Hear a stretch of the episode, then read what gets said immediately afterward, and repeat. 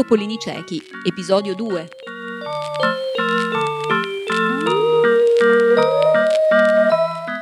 Molly e Giles Davis, due giovani sposi inesperti, hanno appena finito di restaurare l'antica Monkswell Manor per creare una pensione.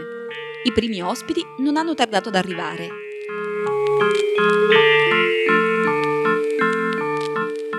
Christopher Wren, omonimo del celebre architetto, un giovanotto un po' strano che fa subito colpo su Molly e si rende antipatico a Giles. Mrs. Boyle, un'anziana nobile ormai in rovina, con l'hobby di lamentarsi di tutto. La pensione ormai è avviata, mancano ancora degli ospiti però. Con le voci della Compagnia del Cactus.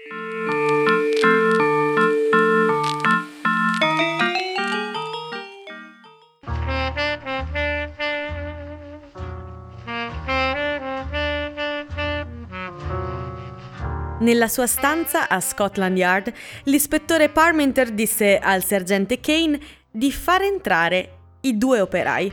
Di lì a poco due uomini dall'aria impacciata, vestiti dei loro abiti migliori, furono introdotti nell'ufficio dell'ispettore, il quale li squadrò con una rapida occhiata. Così voi dite di sapere qualcosa che potrebbe esserci d'aiuto nel caso Leon. Incommiabile da parte vostra essere venuti. Accomodatevi. Sigaretta? Bene. E adesso veniamo al punto. Comincia tu, Joe. È andata così, vede, non ci avevamo fiammiferi. Dov'è successo tutto questo? Jarman Street, eravamo là a lavorare alle condutture del gas. Non avevate fiammiferi? No, li avevo finiti i miei, li avevo. Così dica un tale che passa di lì. Ci può dare un fiammifero, signore? Così gli dico. Beh, lui ci ha dato il fiammifero, ma senza mai dire una parola. Freddo boia, gli dice Bill, e lui con un filo di voce risponde soltanto: Già, proprio così. Raffreddore di petto, ho pensato io. Era tutto fatto su comunque. Grazie, signore, gli dico. E gli do indietro i suoi fiammiferi. E lui se ne va in fretta, ma così in fretta, che quando vedo che ha lasciato cadere un qualcosa, è già quasi troppo tardi per chiamarlo indietro. Era un libricino di appunti, che gli è cascato di tasca quando ha tirato fuori i fiammiferi. Ehi, signore, gli grido dietro. Ha perso qualcosa, ma quello non sembra neanche che mi senta e svolta subito l'angolo. Non è così, Bill? Proprio così. Correva come una lepre. S'è infilato in Arrow Road, s'è infilato, e pareva proprio che non l'avremmo più raggiunto. Proprio no, alla velocità che andava. A ogni modo, era soltanto un taccuino, mica un portafoglio o qualcosa del genere. Magari non era una roba importante. Strano tipo, dico io. Col cappello tirato giù sugli occhi e tutto abbottonato. Sembrava un gangster, uno di quelli del cinema, ho detto a Bill. Eh, Bill? È proprio quello che hai detto. Strano che abbia detto così, mica che avessi qualche sospetto allora. Quello lì aveva soltanto fretta di tornare a casa, ecco che cosa ho pensato, e non potevo dargli torto. Faceva un freddo. Davvero? Così gli dico a Bill: Diamoci un'occhiata a questo libretto e vediamo se è roba importante. Beh, signore, per farla breve ci ho dato un'occhiata. Un paio di indirizzi soltanto, dico a Bill. 74 Calver Street e un accidente di casa con un nome come Monkswell Manor House. Posto di lusso. 74 Calver Street, faccio a Bill. Qui dietro l'angolo. Appena finito qui facciamo una scappata a portarcelo. Poi vedo qualcosa scritto in cima alla pagina. E leggo forte. Tre topolini ciechi, leggo. Gli deve mancare qualche rotella, io dico, e qualche minuto dopo sentiamo un uomo che grida All'assassino! Un paio di isolati avanti. Strillava forte, eh, Bill? Dai, gli dico a Bill, vai a sentire che cosa dicono. Poi, dopo un po', lui torna indietro e dice che hanno tagliato la gola a una donna o che l'hanno strangolata e che è stato l'affittacamera a trovarla e a gridare per chiamare la polizia. Dov'è stato? Io gli chiedo. In Calver Street lui risponde A che numero? io chiedo e lui dice che non ci ha fatto caso. Così io gli dico Andiamo a dare un'occhiata dietro l'angolo per essere sicuri e quando troviamo che è il numero 74 ci mettiamo a parlare tra noi e poi quando sentiamo che la polizia vuole interrogare un uomo che è uscito dalla casa verso quell'ora, beh siamo venuti fin qui e abbiamo chiesto se si poteva vedere la persona che si occupa del caso. Avete agito giustamente. Avete portato con voi il taccuino? Grazie. E adesso, ditemi l'ora esatta in cui avete incontrato l'uomo, i vostri nomi completi e che. Le sue domande furono sbrigative e professionali. Si fece dire luoghi, ora e tempi. L'unica cosa che non riuscì a ottenere fu l'esatta descrizione dell'individuo che aveva perduto il taccuino. Venne a sapere invece quello che gli aveva già detto l'affittacamere, la descrizione di un uomo con il cappello calato sugli occhi, il cappotto abbottonato fino al collo, la sciarpa avvolta intorno alla parte inferiore del volto e una voce che sembrava un sussurro. Quando i due uomini se ne furono andati, rimase a fissare il taccuino aperto sulla sua scrivania. La sua attenzione era attirata dai due indirizzi e dalla riga in grafia minuta vergata in cima alla pagina. Voltò la testa quando il sergente Kane entrò nella stanza. Venga qui, Kane, dia un'occhiata. Tre topolini ciechi. Beh, che mi venga un colpo. Già, Parminter aprì un cassetto, ne prese un foglio tagliato a metà e lo mise a fianco del taccuino, sulla scrivania. Il foglio era stato ritrovato appuntato accuratamente con uno spillo sul cadavere della donna. Vi si leggeva Questo è il primo. Sotto un disegno infantile di tre topolini e un rigo musicale. Three blind mice, see how they run. Pazzesco, non le sembra, signore? già. L'identificazione della donna è assolutamente certa? Sì, signore. La signora Leon, così si faceva chiamare, in realtà era Maureen Gregg. Scontata la pena, è stata rilasciata dal carcere di Hollow due mesi fa. È andata in Calver Street dicendo di chiamarsi Maureen Leon. Ogni tanto beveva e si dice che un paio di volte si fosse portata a casa un uomo. Non c'è ragione di credere che la vittima temesse di essere in pericolo. Quest'uomo suona il campanello, chiede della donna. L'affittacamere gli dice di salire al secondo piano. Lui non può fornirci una descrizione dell'individuo, dice soltanto che era di media statura e che sembrava aver perso la voce. È tornato nel seminterrato e non lo ha sentito uscire. Circa dieci minuti dopo, sale a portare una tazza di tè alla sua inquilina e scopre che è stata strangolata. Non si tratta di un crimine occasionale, Kane, è stato accuratamente preparato. Mi domando quante case che si chiamano Monkswell Manor ci siano in Inghilterra. 74. Calver Street e Monkswell Manor. Così lei crede. Sì, e lei no? Potrebbe essere. Monkswell Manor. Dove. Sa, signore, potrei giurare di aver letto quel nome proprio un momento fa. Un attimo. Il Times. Nell'ultima pagina. Alberghi e pensioni. Un secondo solo, signore, è un numero vecchio. Stavo facendo le parole crociate. Ecco a lei, signore. Dia un'occhiata. Monkswell Manor, Harpleden, Berkshire. Mi chiami comando di polizia della contea del Berkshire.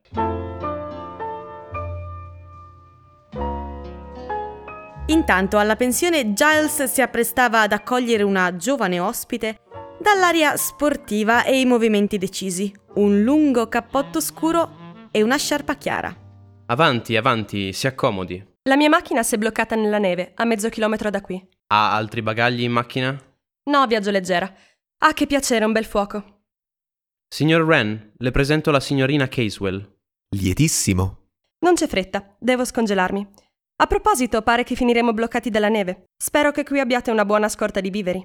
Oh sì, mia moglie è una massaia formidabile e in ogni caso potremo sempre mangiare le nostre galline. Prima di mangiarci fra di noi, eh?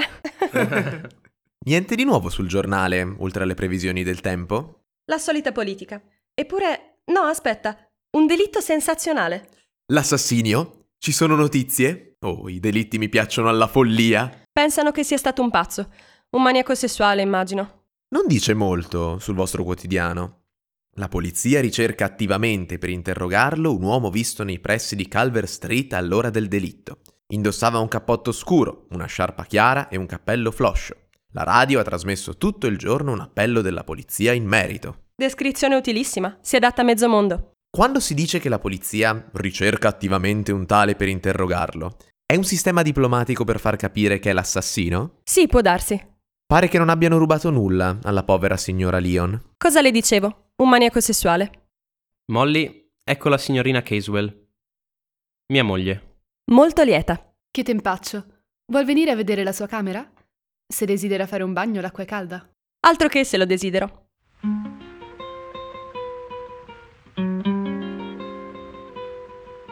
Monkswell Manor entrò nel pieno della sua attività con l'arrivo del maggiore Metcalf. Questi era un uomo flemmatico, di mezza età, con l'aspetto impeccabile e marziale, proprio di chi ha trascorso la maggior parte degli anni di servizio in India. Sembrò soddisfatto della sua stanza, poi, parlando con la signora Boyle, sebbene non scoprisse nessuna amicizia in comune, stabilì di aver conosciuto dei cugini di amici di lei, quelli del ramo dello Yorkshire, laggiù, a Puna. Il suo bagaglio, costituito da due pesanti valigie in pelle di cinghiale, soddisfece persino la natura sospettosa di Giles. In verità, Molly e Giles non ebbero molto tempo per fare considerazioni sui loro ospiti. Infatti, divisi i compiti, prepararono la cena, la servirono in tavola, la mangiarono e lavarono i piatti. Il tutto in modo soddisfacente. Il maggiore Metcalf ebbe parole di elogio per il caffè e Giles e Molly andarono a letto stanchi ma trionfanti. Per poi essere svegliati verso le due di notte dallo squillo insistente del campanello della porta principale. Maledizione. Cosa diavolo? Si infilò alla vestaglia e scese le scale. Molly udì il rumore del chiavistello che veniva tirato, poi un mormorio di voci nell'atrio. Poco dopo, spinta dalla curiosità, andò a sbirciare dalla cima delle scale. Nell'atrio, da basso, Giles stava aiutando un individuo barbuto a liberarsi del cappotto coperto di neve. Frammenti di conversazione salirono fino a lei. Brr, ho le dita così interissite che non riesco a sentirle. E i piedi? Mm, si accomodi. In questa stanza fa caldo e sarà meglio che lei mi aspetti qui, mentre salgo a prepararle una camera. Sono davvero molto fortunato.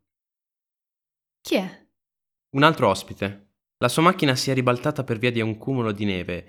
Lui è riuscito a tirarsi fuori e si era messo in marcia alla meno peggio, quando ha visto la nostra insegna. Pensi che sia un tipo a posto? Mia cara, non è in una notte come questa che un rapinatore decide di mettersi in caccia. È uno straniero, vero? Sì, si chiama Paravicini. Ho visto il suo portafoglio. Ho idea che l'abbia mostrato di proposito. Era né più né meno che imbottito di banconote. Che stanza gli diamo? Quella verde. È già pulita e pronta. Avremo soltanto da fare il letto. Sta nevicando che Dio la manda. Presto saremo sepolti dalla neve. Molly, completamente tagliati fuori. Piuttosto eccitante in un certo senso, vero? Non so. Pensi che riuscirò a far lievitare il pane con il bicarbonato? Certo che ci riuscirai. Tu riesci a fare tutto. Non ho mai provato a fare il pane. È una di quelle cose che si danno per scontate. Tanto lo porta al fornaio. Ma se fossimo tagliati fuori per la neve, in quel caso non ci sarebbe nessun fornaio. E nemmeno il macellaio né il postino. Niente giornali. E probabilmente nemmeno il telefono. In ogni caso abbiamo un impianto elettrico autonomo. Devi ricaricare il generatore domani. E dobbiamo tenere ben fornita la caldaia. Eh, siamo a corto di carbone. È un bel guaio, Giles. Ho idea che passeremo delle giornate semplicemente spaventose. Su, svelto. Vai giù a prendere quel signor come si chiama. Io torno a letto.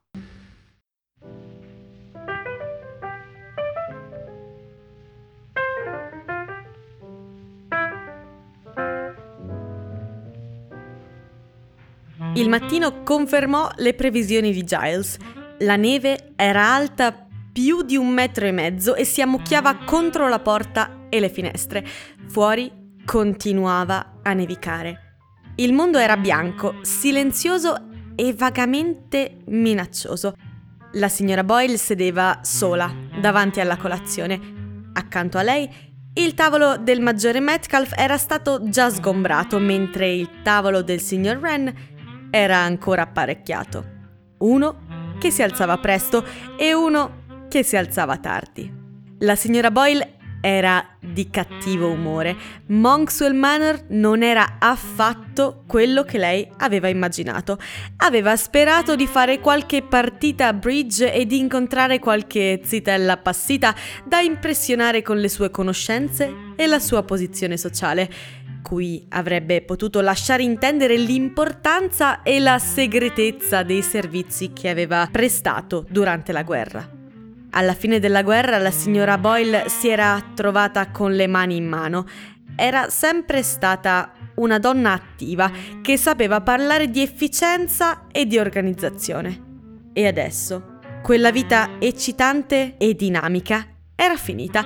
Lei era tornata ad essere una privata cittadina e la sua vita di un tempo non esisteva più. I suoi amici si erano in gran parte dispersi e la casa, che era stata requisita dall'esercito, aveva bisogno di un completo restauro prima di poter essere nuovamente abitabile.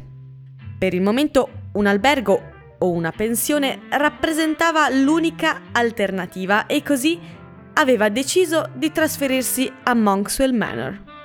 Il fatto che la colazione fosse stata eccellente, un ottimo caffè e marmellata fatta in casa e servita in modo ineccepibile, per qualche strana ragione le dava ancor più ai nervi. Ciò l'aveva privata di una legittima ragione di protesta. Anche il letto era davvero comodo con le lenzuola ricamate e un soffice cuscino. La signora Boyle amava le comodità, ma le piaceva anche trovare le pecche altrui e quest'ultima cosa forse era quella che preferiva.